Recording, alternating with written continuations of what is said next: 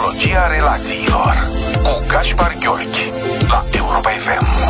Vă salut cu mare drag și vă mulțumesc pentru că ați ales să ascultați Psihologia relațiilor pe frecvențele Europa F M. În această seară vă invit să vorbim despre relația părinte-copil. Părinții își doresc pentru copiilor tot ce e mai bun și adesea consideră că o stimă de sine cât mai crescută e secretul. Majoritatea psihologilor și a experților în parenting sunt de-a dreptul îndrăgostiți de conceptul stimei de sine și în baza mii de articole, mai mult sau mai puțin științifice, aceasta reprezintă garanția unei sănătăți mentale pozitive și a succesului în viață. Cu alte cuvinte, stima de sine este văzută drept un ingredient minune. Însă, potrivit unor descoperiri de ultima generație, există și o parte nevăzută a stimei de sine.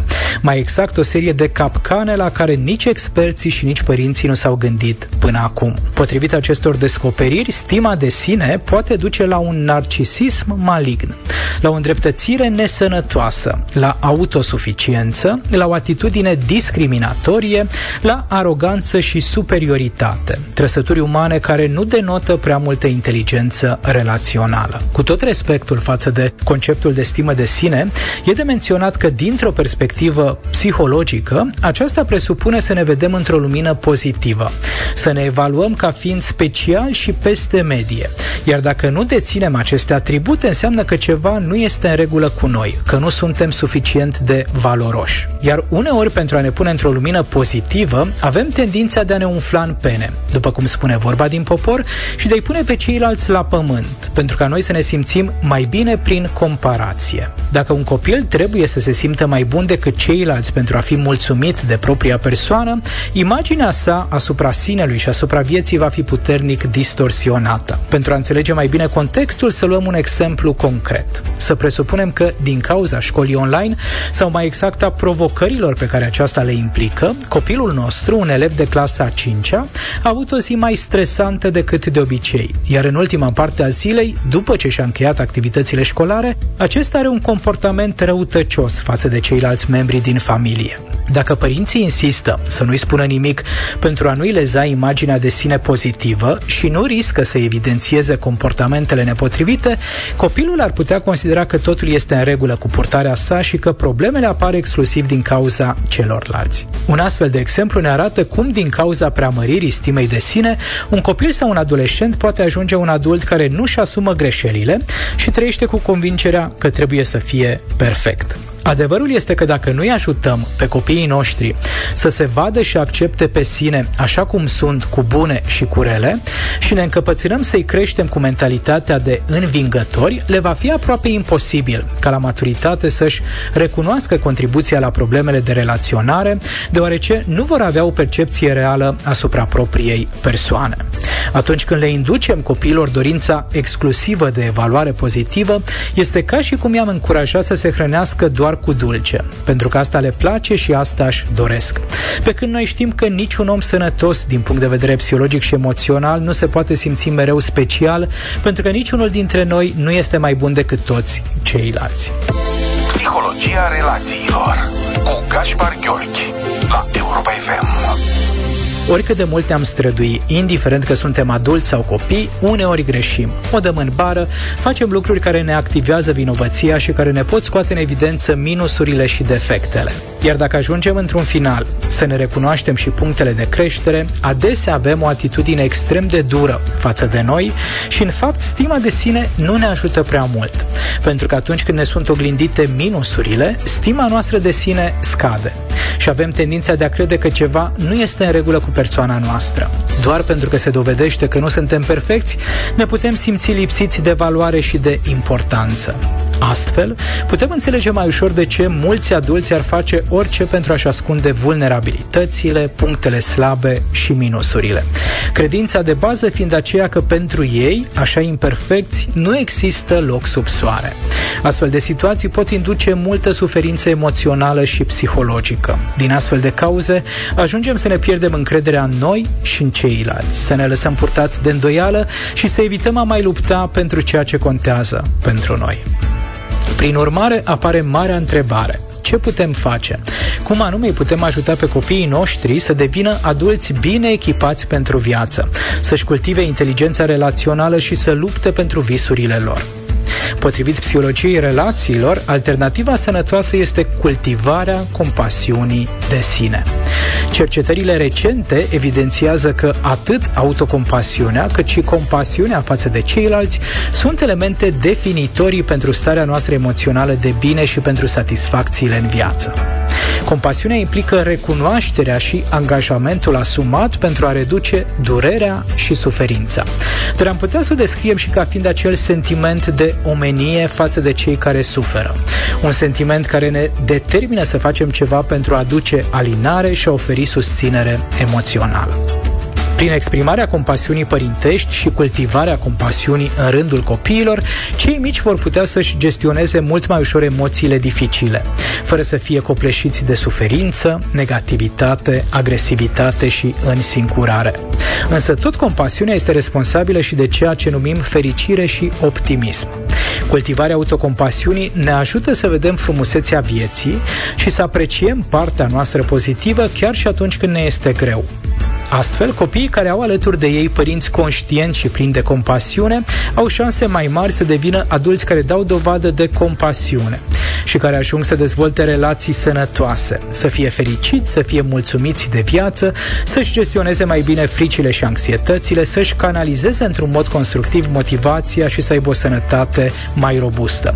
Și tot ei vor avea o mai bună reziliență în fața evenimentelor stresante de viață, așa cum ar fi divorțul, crizele de sănătate, eșecurile sau traumele de variate feluri.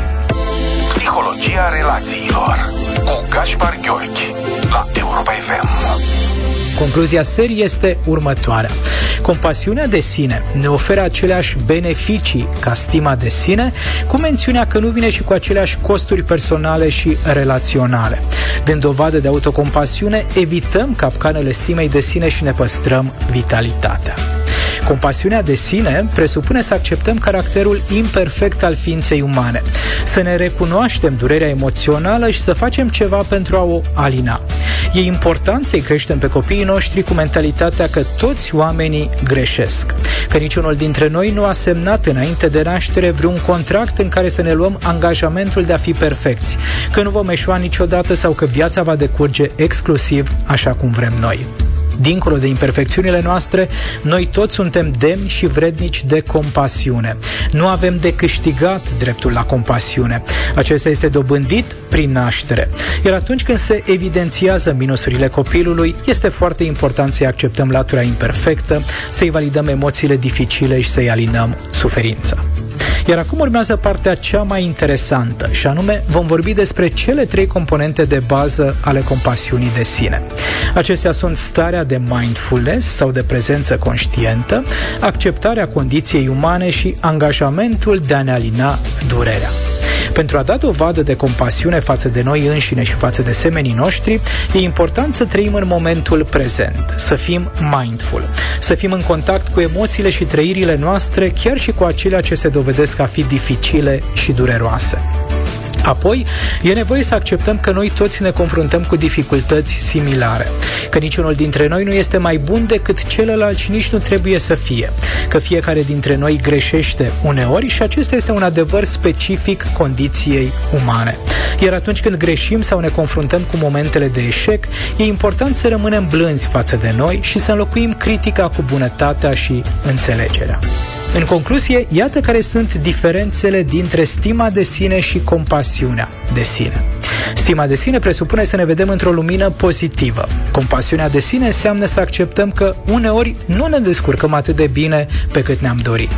Stima de sine presupune să ne considerăm mai buni decât ceilalți. Compasiunea de sine înseamnă să recunoaștem că noi toți suntem imperfecți. Stima de sine este fluctuantă. Când ne întâlnim cu gustul dulce al succesului, aceasta crește. Iar atunci când ne întâlnim cu gustul amar al eșecului, stima noastră de sine scade. În timp ce compasiunea nu este fluctuantă. Aceasta presupune doar să fim buni cu noi înșine, la bine și la greu. Prin urmare, alături de un feedback pozitiv, nu e nicio tragedie dacă le oferim copiilor și câteva sugestii de îmbunătățire. Asta nu le va leza stima de sine, însă îi va ajuta să înțeleagă că nu e nevoie să fie perfecți. Iar dacă vor greși, ceea ce e destul de sigur, compasiunea de sine îi poate ajuta să se ridice și să meargă mai departe. De menționat însă că atunci când vine vorba de a oferi un feedback de creștere, e foarte important să facem referire la comportamentele copilului și nu la persoana acestuia. Psihologia relațiilor cu Gáspár György la Europa F M. Ne-a mai rămas timp pentru a răspunde la una dintre întrebările venite la numărul de WhatsApp zero șapte doi opt unu unu unu doi doi doi. Mesajul primit a venit de la Casian și sună în felul următor. Care este cel mai bun criteriu după care putem prioritiza persoanele din viața noastră și interacțiunea cu acestea? Mulțumesc! Mulțumesc și eu, Casian, pentru această întrebare. Psihologia relațiilor ne încurajează să fim atenți cu precădere la acele legături interumane care contează cu adevărat pentru noi. Iar acestea sunt persoanele pe care alegem să le iubim și acelea care și-au câștigat dreptul de a face parte din viața noastră. De regulă, din a doua categorie fac parte oamenii care ne-au câștigat încrederea, care sunt loiali relației cu noi și care la rândul lor ne consideră o prioritate în viața lor. Tot aceștia sunt și oamenii care își permit să greșească în relație și care știu că după aceea e nevoie să repare leziunile relaționale. Oameni care știu că și noi avem voie să greșim și de asemenea avem responsabilitatea de a ne exprima scuzele, regretele și de a repara daunele create. Atât pentru astăzi. Vă mulțumesc pentru că ați ascultat Psihologia Relațiilor.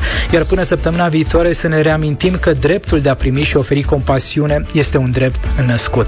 Iar dacă aveți nevoie de ajutor, aștept cu mare drag întrebările și mesajele dumneavoastră la numărul de WhatsApp zero șapte doi opt unu unu unu doi doi doi. Seară bună, pe curent! Clubul de seară, yeah. La Europa F M.